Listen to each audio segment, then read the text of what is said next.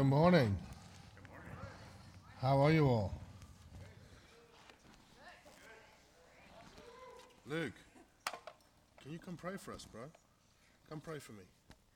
Yeah, I'm putting you on the spot. Just short, just fine. Doesn't need to be fancy, but come pray for me. It's good to get some young guys up. Come say a prayer for us to go into the Word. With a microphone and everything. Oh, yep, man. Everything. Hi, I'm Luke. Um,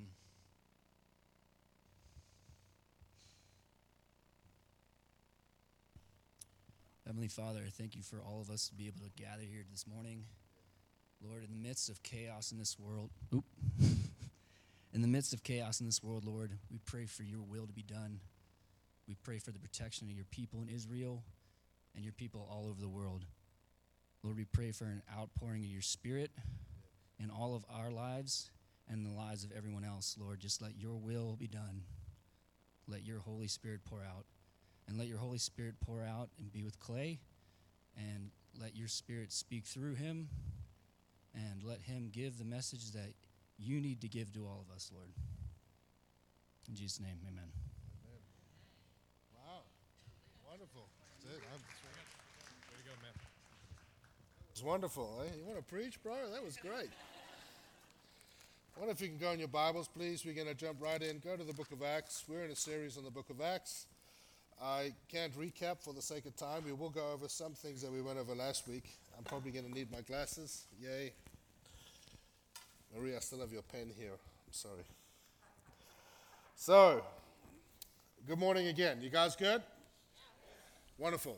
And so we're going to quickly uh, look again at the book of Acts. Maybe we'll get through Peter's sermon today, maybe not. We'll see where we go. There's so much in here. Every time I read it, it's like a tonic to me. I encourage you to just read it and just just read. You know, there's a difference between reading and studying the Word. And I encourage you to do both. Sometimes just take a book of the New Testament, take a chapter, take any part of the Scripture that God puts in your heart and just read it. Don't stop. Just read it. Even if you have to stand and just read it out loud. I used to do that sometimes. Just read. And read it like a letter. Remove the chapters, remove the verses. Just read it, especially in the New Testament. It takes you sometimes forty-five minutes to just to get through, like the book of Galatians. Just read it so that you go from beginning to end. And then other times, take it and read it, and you'll get to a verse, and it just seems pregnant with meaning. Stay there. Stay there for a week if you have to. There's a difference between meditating on the Word of God, reading the Word of God, and studying the Word of God. And I encourage you to do both. All right, so in Acts chapter two, you can actually, let's go to Acts, Acts one.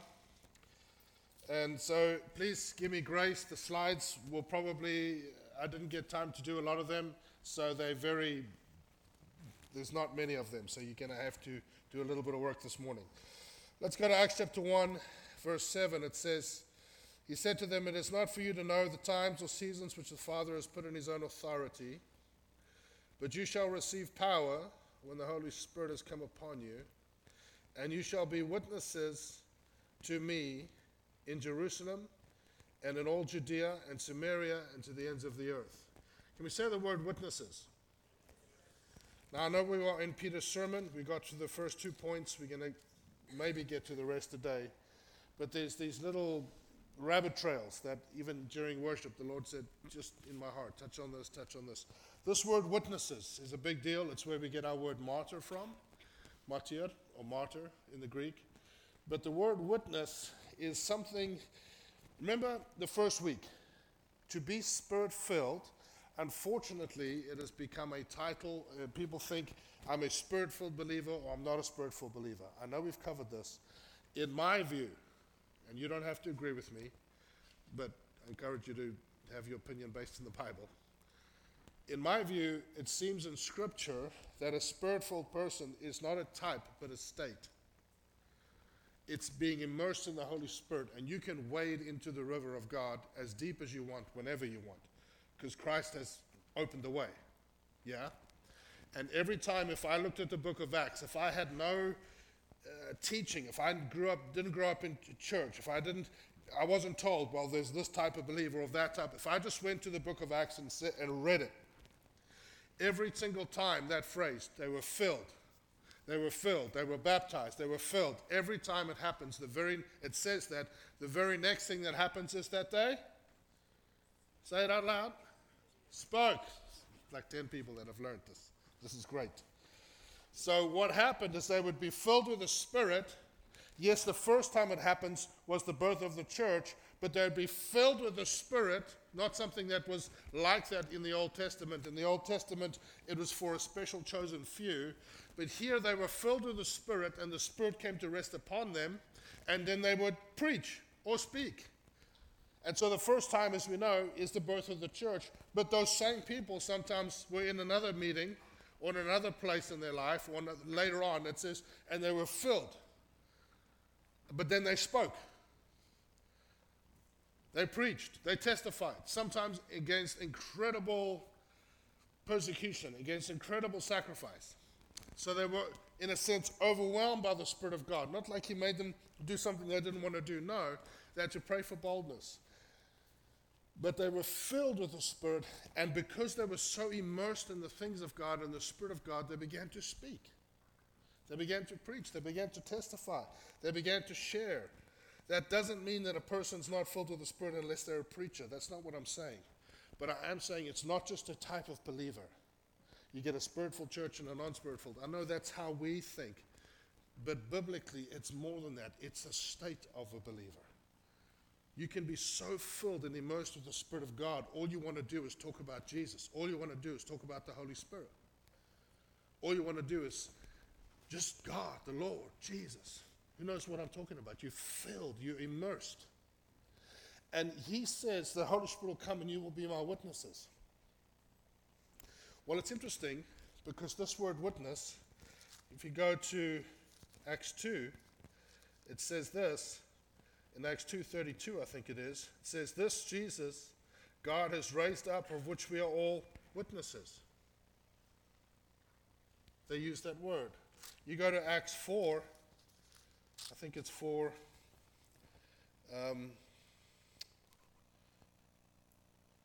yeah, four thirty-three. And with great power, the apostles gave witness to the resurrection of the Lord Jesus. You go to Acts five thirty-two, and it says, and we are his witnesses to these things.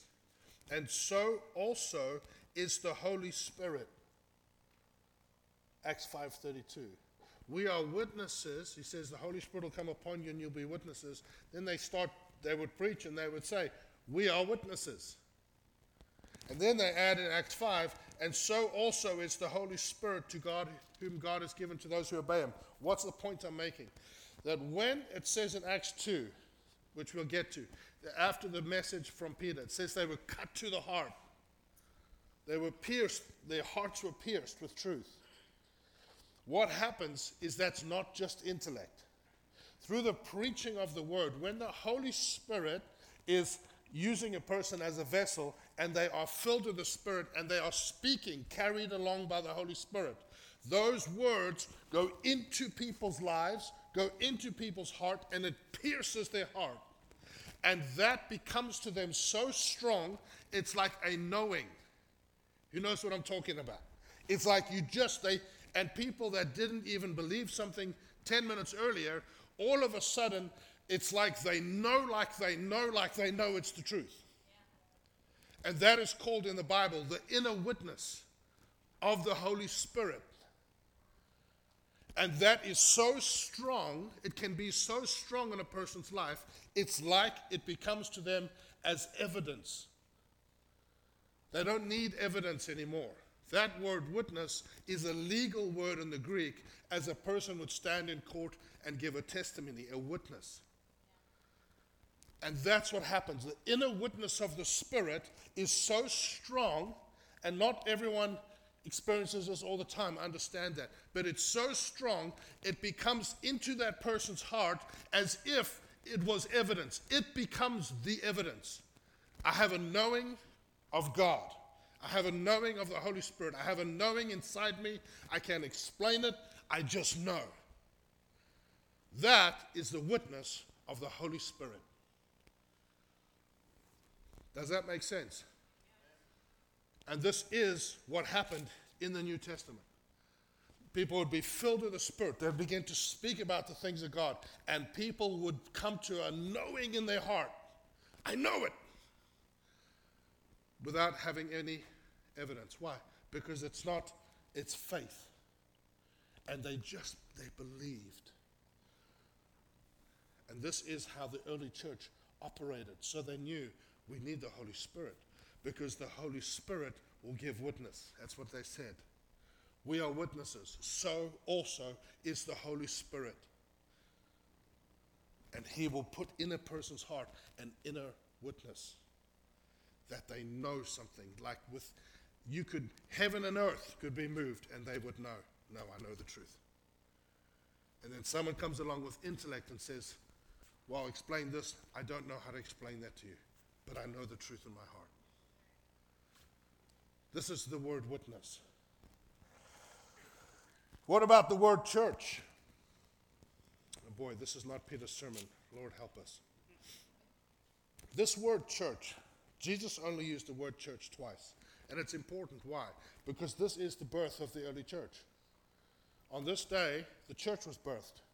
What was the word church? What did it mean to them? Not what does it mean to you and me. What does it mean to people that have, and you've heard me, many of you have maybe heard me touch on this.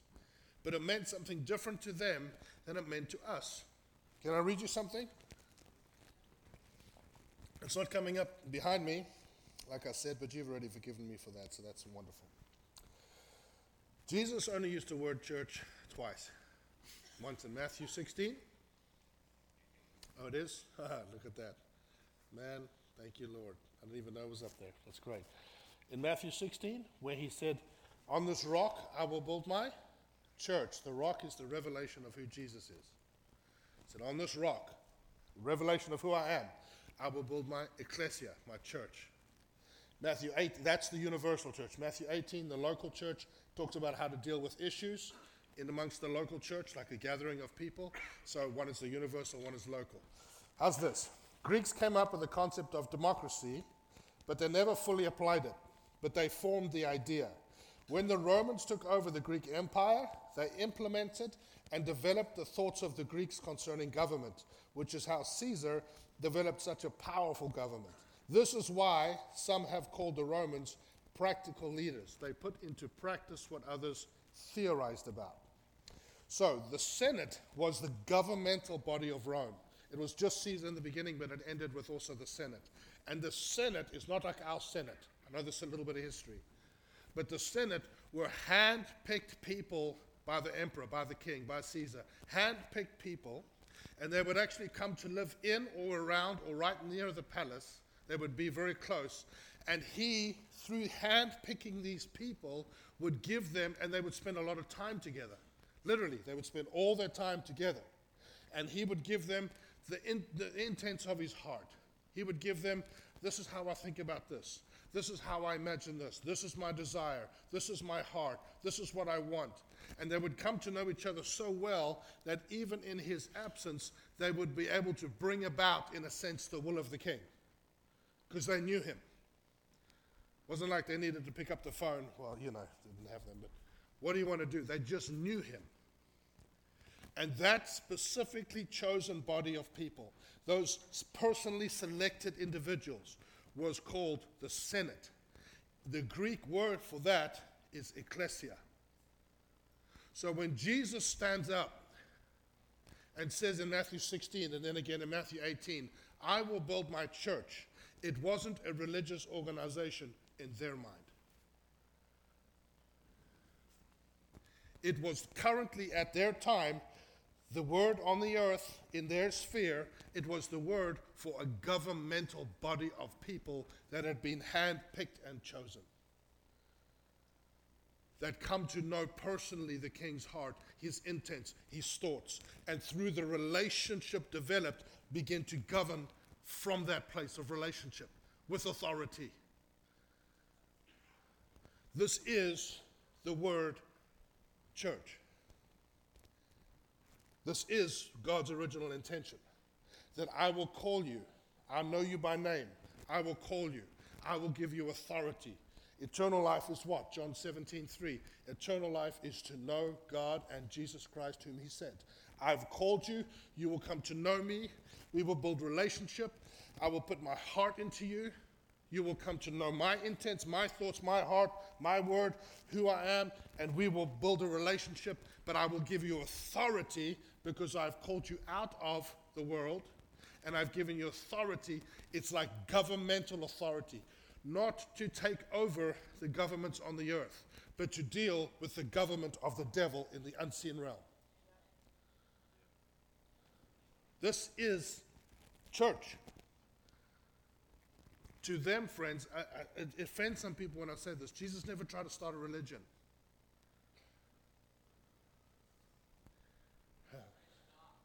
Yeah, praise God. It was a belief. It was a truth. It was, you are my people, and I will give you authority. And then he said, I will give you keys. You know, the term steward, in the old days of the kingdom days, the term steward was a person, when the king would leave the kingdom, like go travel or do whatever, they would take a key, they would actually sew it onto the guy's shoulder. And that guy had been given the keys of the kingdom. And it was sewed into his shoulder. And he was called a steward. He would rule in place of the king. What does the Bible say? For the government of God, think about the church, they would be given governmental authority to deal with the dominion of darkness on the earth. And it says in the in the Old Testament, it says, for the government of God will be upon his shoulder. We are the body of Christ. Christ is the head. We are the Christ is the we are the it's great, we can go home. Where's the shoulder? Is it in there? No, it's in the body. We have been given authority from the Lord not to do our will. What vessel does the Holy Spirit long for? A vessel that looks like Jesus Christ. What did Jesus say? I have not come to do my own will, but the will of him who sent me. I have not come to speak my own words. I only say what I hear. Oh, what a vessel that is for the Holy Spirit to operate by. And we have been given as the church, as the ecclesia, as the governing body of God's people on the earth against what the enemy's plans are, to bring about the thoughts, the intents, the plans, the heart of God, to reform society. Not just to have a nice church. That, that's great. That's important. But it's to actually transform something. This is God's original intention for the church. So when he said church, they heard Senate. We have to understand that. Was a, I, I have been, what, authority? Ruling authority? Yes, but not over people. We are called to serve people because we can deal with the demonic. So we serve. Not rule and govern and control people, but deal with the monkey on their back. This is part of the original, just the word church. They understood it. So when they received the Holy Spirit in Acts chapter one, and they were so filled and immersed with the Spirit, and they began to speak, and the Holy Spirit puts a witness in people's hearts, and it says of these men that they were accused of turning the world upside down. Why? Because they had the Holy Spirit. And they understood without being complicated. We've been given authority. Not to deal with Rome, they left Rome alone. Not to come against the old religious system, they left them alone. To preach the gospel, and the gospel has inherent power to push out all other belief systems so that life and truth can come. I'm not sure if many people in this room, there may be some, I include myself, who have ever seen the original power of the gospel preached in a place of a pagan belief system ruling a, a nation or a place, and the gospel is preached, and you watch that pagan thing be pushed out. That is power. because it's inherent in the truth of the gospel.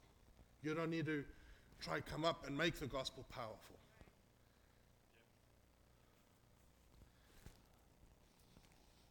Is this making sense? Oh boy, where were we? In Acts. Did someone say in Acts? Thanks. That was awesome. Let's go to Acts chapter two.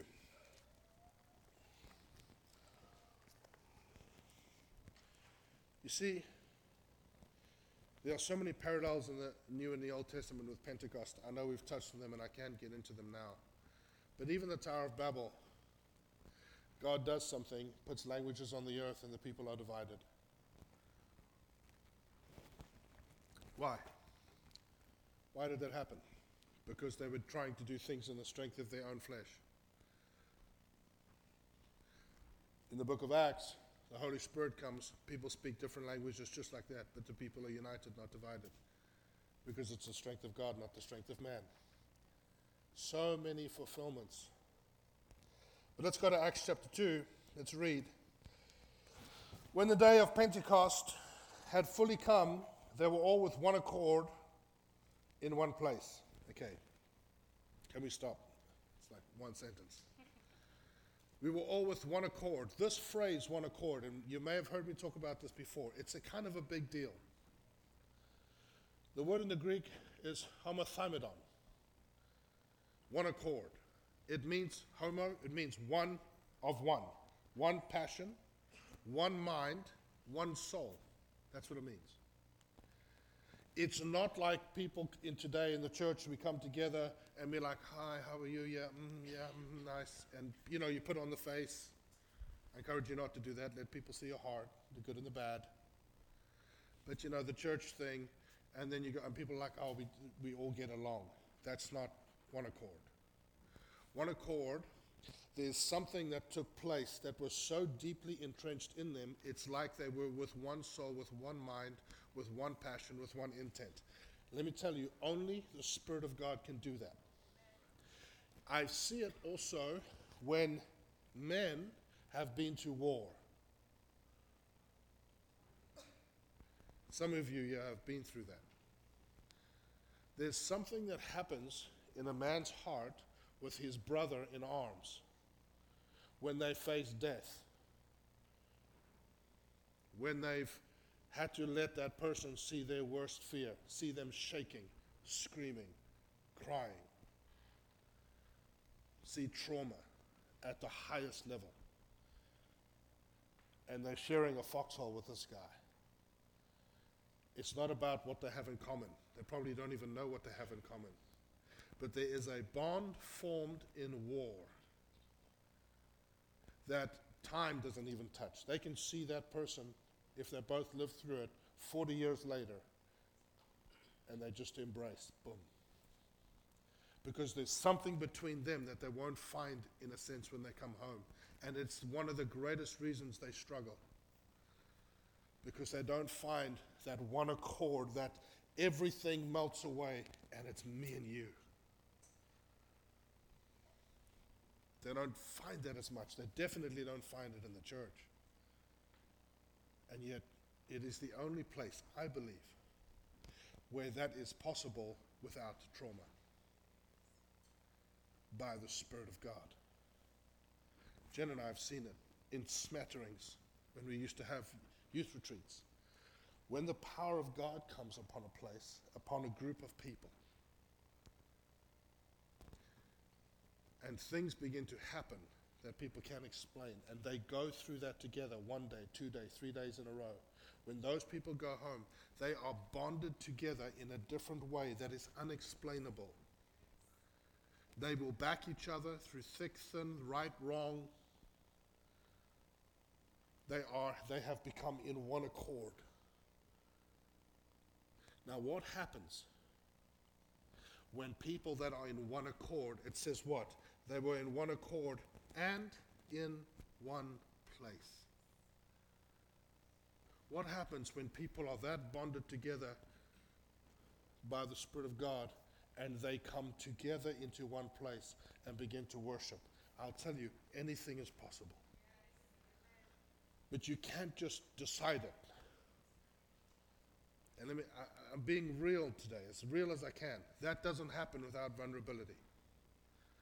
But the worst place, in most place, in most people's minds, to be vulnerable is in the church. Because they're just going to be judged. The enemy knows the power of spiritual fellowship at the deepest level. It is believers, actually, on the earth today, it is believers that have the greatest possible chance of true spiritual fellowship. Unbelievers don't even have the ability. Not because they're bad and we're good. No, because they just don't have the Spirit of God. And how often do we see that in the church? Not too often. And that's sad to me, and I pray for that. Lord, let your that, that spirit of unity that is beyond just we had a good service, we had, oh, I enjoyed. No, bonded together. And that happened here.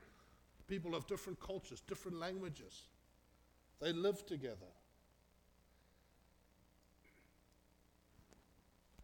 Imagine. I long for that.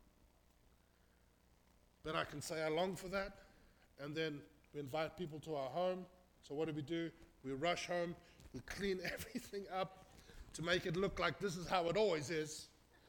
And then make everything like, hi, how are you? Everything's fine in our life. And, and then, but I long for this.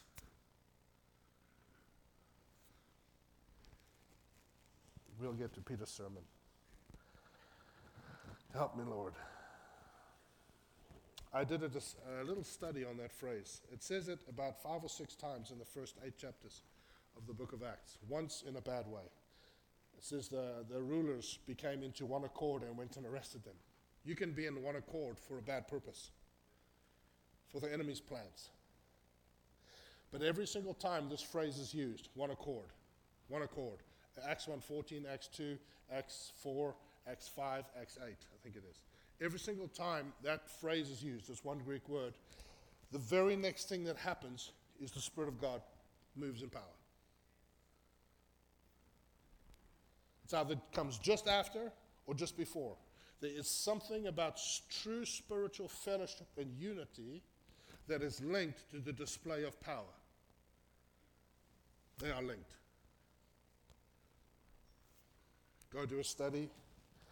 You will see that I'm right. But just seeing it doesn't make it happen. It's a choice. Whoa, hello. You guys hear me? That's nice and loud. It's a choice that we start making, and the Lord will bring us to places. Will you let them see this in your life? Will you let them see that? You know, I'll share this with you, and this may be dangerous. Can we be real? You know how many times it's been in my life that I'm like, I don't want to go to church. And the Lord's like, well, son, you got it because you're preaching. Because, you know, growing up in the church, I just saw so many hypocrites in my mind. And then I grew up in it, and you see this in the Word, and you read it, and you just, something goes, oh, Lord, where is that? And then, you know, you come here and people are like, I don't like your hair, I don't like your sermon, I don't like this. And, and that's fine, but you... It's it's just shallow. But the Lord will help us. It's something that we've prayed as a as an eldership, and something that I pray over this church. Lord, let there be spiritual fellowship. That doesn't make us all best friends. We can't. That's impossible. That's weird. But there can be a bond of fellowship over a actual church where people come and say, I just haven't, there's something different. It's a spiritual fellowship. Does that make sense? It says here, you know what? Let's go to Peter's sermon. Help us, Lord. Let's go to Acts chapter two, verse fourteen. So we know what happens. We've been over it. Peter stands up and begins to preach. Yeah? Verse fourteen. Peter, standing up with the eleven, raised his voice and said to them, men of Judea, those were the ones who had mocked, those were the ones who didn't understand what had happened, men of Judea and all who ju- dwell in Jerusalem, Let this be known to you, and heed my words, for these are not drunk as you suppose, since it is only the third hour of the day. But this is what was spoken by the prophet Joel. Okay, we have to quickly stop here. It is only the third hour of the day. Who knows the Bible doesn't waste words? Go to Acts chapter three. Just quickly flip over in your Bible. What does it say in verse one? Peter and John went up together to the temple at the hour of prayer, the ninth hour. You know what's interesting? Is there were two daily sacrifices. Every day, according to the law, there was the continual sacrifice, which was would happen twice a day. One was at the third hour, which is nine a.m. One was at the ninth hour, which is three p.m. And both of those hours are mentioned here specifically by the Holy Spirit. He felt to put it in here. That when the Holy Spirit was given, when the Holy Spirit was poured out, it is when so many people would have been at the temple because it was actually the hour of daily sacrifice. And yet, there's a sacrifice going up. What is the Old Testament pattern? Sacrifice up, power comes down. Now, there's a sacrifice going up in terms of the daily sacrifice, but there's one hundred twenty people there who know that the sacrifice has gone up. This is not necessary, and the power comes down only on them. That would have been a marked sign. Whoa, what's happening? And then sometime later, we don't know how long it was, maybe a couple of days, maybe even a week, we don't know. Peter goes to the temple, it says at the hour of prayer. It was actually the hour of sacrifice. Why? Because his brethren were going to be there, sacrificing a lamb that was not necessary. And I believe he went there to plead with them, to speak to them, to teach them. Let me show you the Holy Spirit. You don't need to do this. Imagine they're all there, killing and sacrificing animals for the blood, for the for the forgiveness of sins. But the lamb, the lamb has died. So he goes there at that time, at the hour of sacrifice. And he raises a man up and heals him in front of everybody. You know what's wonderful about that is he would have been going there at that time almost all his life. They had to. Go there at nine o'clock, hour of sacrifice, the daily sacrifice. How many of you have disciplines, but you just feel like God's not in them? You just do something, but it's like, God, there's no life in it. Do you know that God can come to a discipline, something mundane, and touch it with his life? All of a sudden, Peter's doing the same thing, but it's filled with the Spirit now. Does that make sense? God can come to a practical thing you do every day, just being faithful, being faithful, and all of a sudden put meaning in it that you would have never thought was possible. Peter went from duty to desire. I'll tell you a quick story. There was a, a man.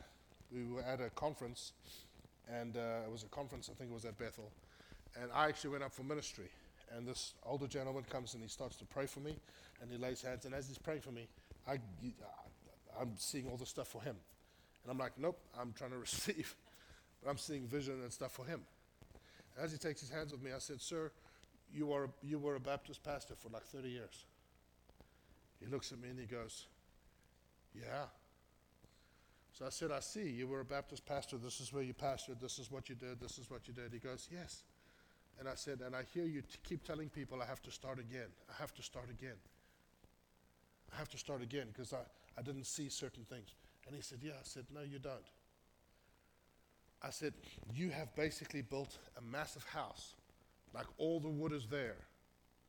You've put in all the routine. You've put in all the discipline. You've built this massive house. All that's happening is the Lord is setting fire to it. In a good sense. He's putting the Holy Spirit on it. I said, please don't think you've got to redo anything. You have so much built because of your knowledge of the Word. Let the Lord set that on fire. And he just began to weep. And I encourage you, businessmen, moms, whatever, let the Lord take the mundane things like you did with these people. Some things they just continue to do exactly the same as before. They just continue to go at the same time, at the same hour. But now God was on it. and it became something they longed for, something they looked forward to, in an area they would have thought, never do I want to do that. But if you invite God onto it, you'll be amazed what he can do with practical disciplines, basic routines. God can touch it. I hope that makes sense. Where are we? Oh, Lord, help me. You know, when you love the word, every sentence is important. That's just the way. But Peter, standing up with the eleven, raised his voice and said to the men of Judea and all who dwell in, Ju- dwell in Jerusalem, let this be known to you and heed my words. These are not drunk as you suppose, since it is only the third hour of the day. But this is what was spoken by the prophet Joel. And he says, what you see here is what was spoken by the prophet Joel. Okay? And then go to verse twenty-two. He quotes Joel. Men of Israel, hear these words. Jesus of Nazareth, a man, attested by God to you by miracles, wonders, and signs, which God did through him in your midst, as you yourselves also know. Him, meaning Jesus, being delivered by the determined purpose and foreknowledge of God, you have taken by lawless hands, have crucified and put to death, whom God raised up, having loosed the pains of death, because it was not possible that he should be held by it. Can we say that? Because it was not possible that he should be held by it. For David says concerning him, sorry, I'm spinning, and he quotes the Old Testament, Psalm sixteen, Psalm sixty-eight, Psalm one hundred ten, and then go down to verse thirty-two, and he says, this Jesus, this Jesus God has raised up, of which we are all witnesses. Therefore, being exalted to the right hand of God, and having received from the Father the promise of the Holy Spirit, he poured out that which you now see and hear. For David did not ascend into the heavens, but he says himself, the Lord said to my Lord, sit at my right hand, till I make your enemies your footstool. Therefore, let all of the house of Israel know assuredly that God has made this Jesus, whom you crucified, both Lord and Christ. When they heard this, they were cut to the heart. And Peter and said to Peter and the rest of the apostles, men and brethren, what shall we do? Then Peter said, repent, and let every one of you be baptized in the name of Jesus Christ for the remission of sins, and you shall receive the gift of the Holy Spirit. Excuse me. So, Peter's sermon. We touched on this last week. Peter stands up. There's people speaking in tongues. Peter stands up and he says, guys, listen, there were some that were mocking, some understood. And he stands up and he says, this is what's happening. And he starts to explain it. We did the first two last week. He basically stands up in our language and says, Jesus is who the Old Testament was pointing to, meaning it's no longer for the special few. Your sons, your daughters, your maidservants, your menservants, all are invited into the realm that was previously opened only to prophets, priests, kings, and judges. And he says, you are all welcome into the presence of your Father, into the presence of the Lord. And he stands up and says, Jesus is the Messiah, basically. Then in verse twenty-two, he says, men of Israel, hear these words, Jesus of Nazareth, a man. Now, I ended here. And I had a lot of people come to me and say they'd never realized that or seen that. And we used to preach it here a lot. But it's this very simple point. For his earthly ministry, Jesus operated as a man filled by the Holy Spirit. It's a profound, simple thing to say, but it has massive impact. Jesus said, follow me. If what he did in ministry, he did as one who was divine. He was fully God and fully man. If you want to be fancy, the fancy doctrine is called hypostatic union. He was fully God, but he was also fully man. In his practical earthly ministry, he operated in his humanity, filled by the Spirit of God. Otherwise, I can applaud, but I can't follow. Okay, now we touched on that last week, and if you weren't here last week, I encourage you to go listen. I gave all the scriptures and everything that has to do with that. It's actually a really, really big deal. And the way they saw it as his disciples was so simple. He said, if we wait in Jerusalem, if we do not leave, we will receive whom he had. That's, it was that simple to them. And that's exactly what happened. And they believed, we have who Jesus had for ministry. Okay, now we can go and do the things that Jesus has told us to do. And they did. They were moving away from the special chosen, the special few. And what doctrine do we have today in many parts of the church? There's only the special chosen, the special few. Jesus did everything to break that down. Paid with his life to change it. No, all my ecclesia, I have chosen you. I have called you by name. Come. And I will give you authority.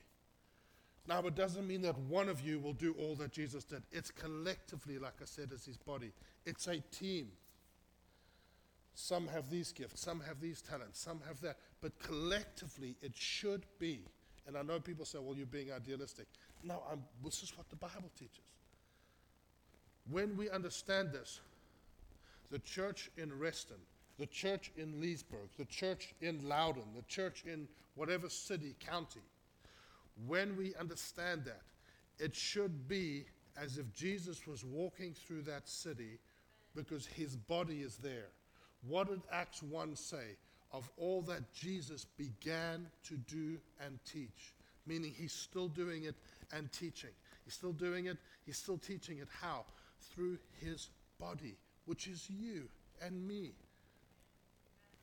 But he made a way for us to come into that with all our junk. We have junk, yeah? Yeah, uh, yeah. I mean, I know some of you, my goodness. No, just, we all have stuff. And if we have to wait to be perfect before the Lord will use us as a vessel, nothing will ever happen, any ever. So Jesus had to make a way for us to stand on righteousness that wasn't our own. Just actually very practically from heaven's perspective. If I don't do that, Jesus can never leave.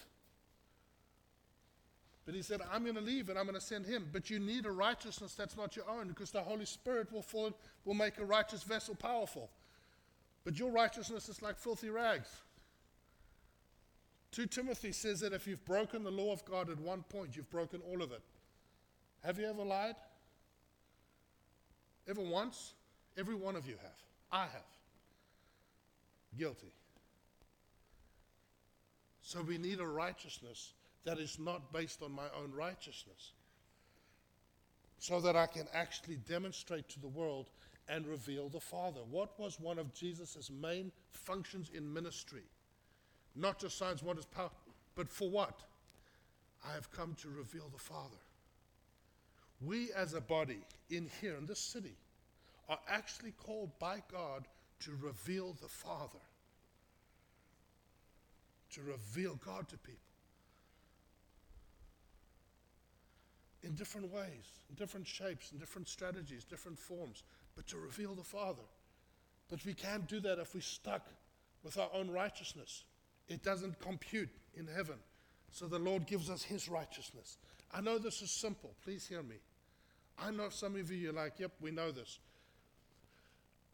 But do we know it? Here. And Peter says, this gift is for you.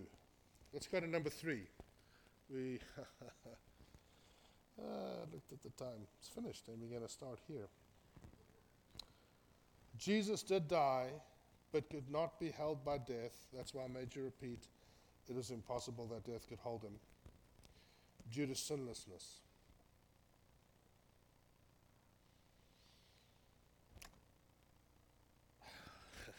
Let me say this. Jesus did not lean on his divinity for earthly ministry. He was fully God, had to be from God without sin. We understand that. Otherwise, his blood could never atone. But here's another shocking point for you.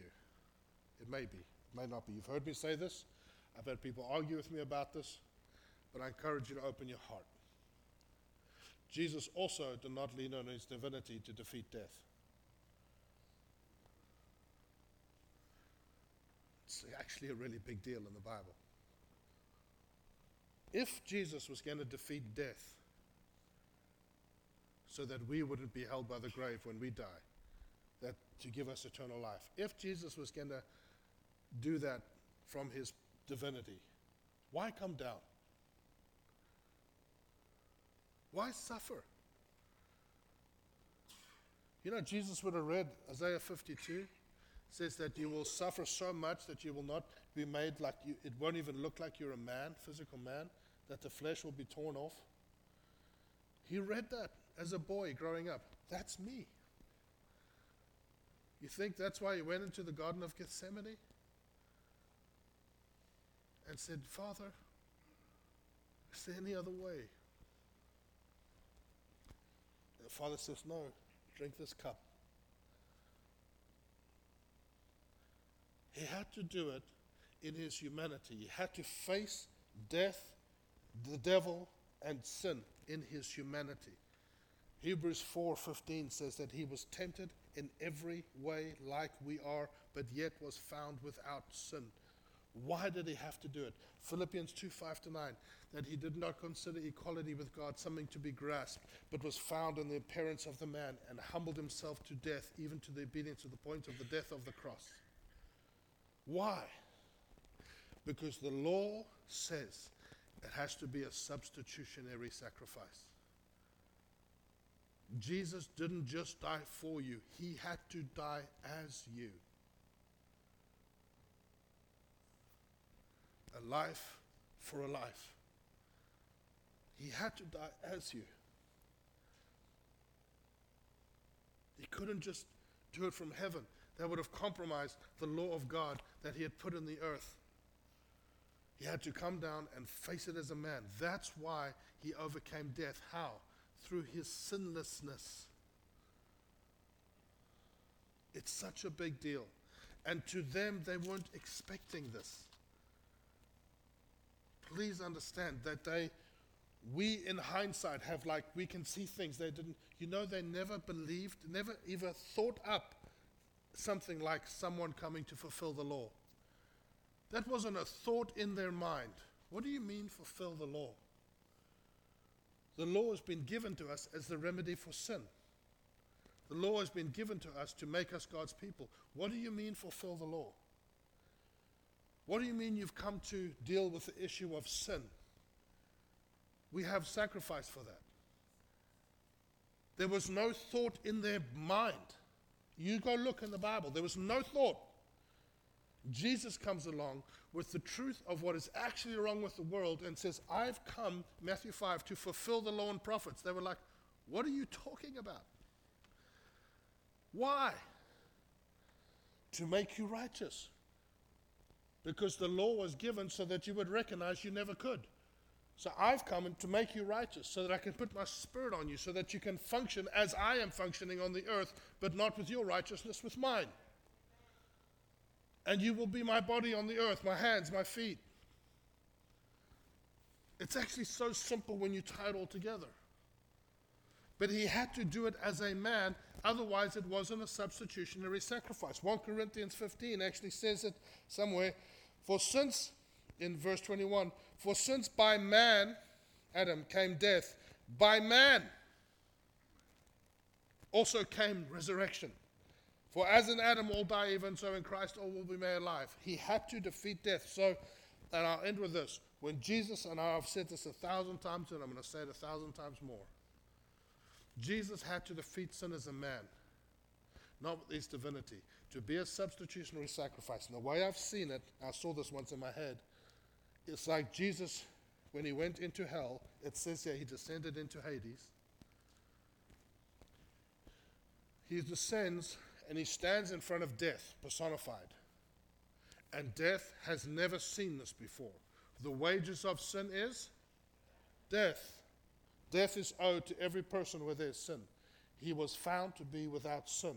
He stands before death, the devil, in the grave. And it's like, they were like, uh, this is awkward. Because there's no sin here. And because there's no sin, I have no authority over you. And he said, that's right. It says he went into the deepest recesses of the earth to proclaim. And some people says it, he, it says in Peter, he went to preach. That word there is proclaim. He didn't go to give people a second chance. The Bible says there's one death and then judgment. He went to proclaim victory over every plan of the enemy. And I know I'm getting sidetracked, but friends, it's a big deal. He went down there and he stood there and he said, yes, I am sinless. Therefore, death, you have no power over me. Sin, you have nothing in me. World, you have nothing in me. Satan, you are defeated. And he's literally, he took back the keys. This is what he said. He took back the keys of death, hell, and the grave. And what did he say to Peter about his church? And to, it wasn't just Peter, the disciples. I will give you the keys. I will give you the keys of the kingdom. That's what he said the first time he ever mentions the word church, ecclesia, governmental, authority, body. He says, and I will give you the keys. But not yet. Because I have to live as a man. I have to live a sinless life. I have to face death as a man. I have to minister on the earth as one filled by the Spirit so that you can see what that looks like. I have to operate as a vessel in my humanity, but yet without sin, because I'm not from here, I'm from a different place. But I have to do it as a man, not with my divinity, so that you can see what's possible, so that you can see what it looks like to have, in a sense, the body of Christ on the earth.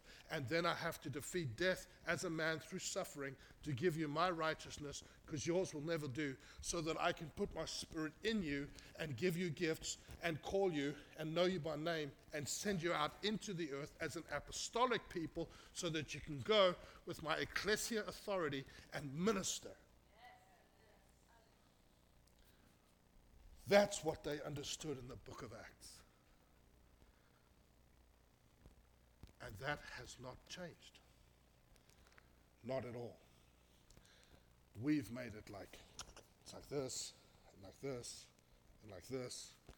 No, a thousand times no. Anyway, I'm probably the most excited one here, so we should end. You can tell when people are like, he's excited, but I'm tired. So, why don't we stand? I hope that made sense to you. God willing, we will get through Peter's sermon. But sometimes you just got to go back and continue to lay a foundation.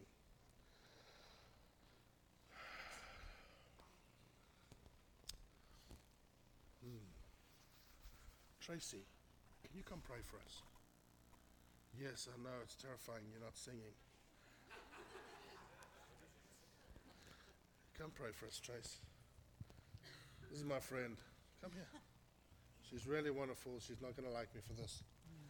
But can you pray for us? This lady has experienced, truly, she's seen and experienced the glory of the Lord. So it's great for you to pray for us. Thank you, Father.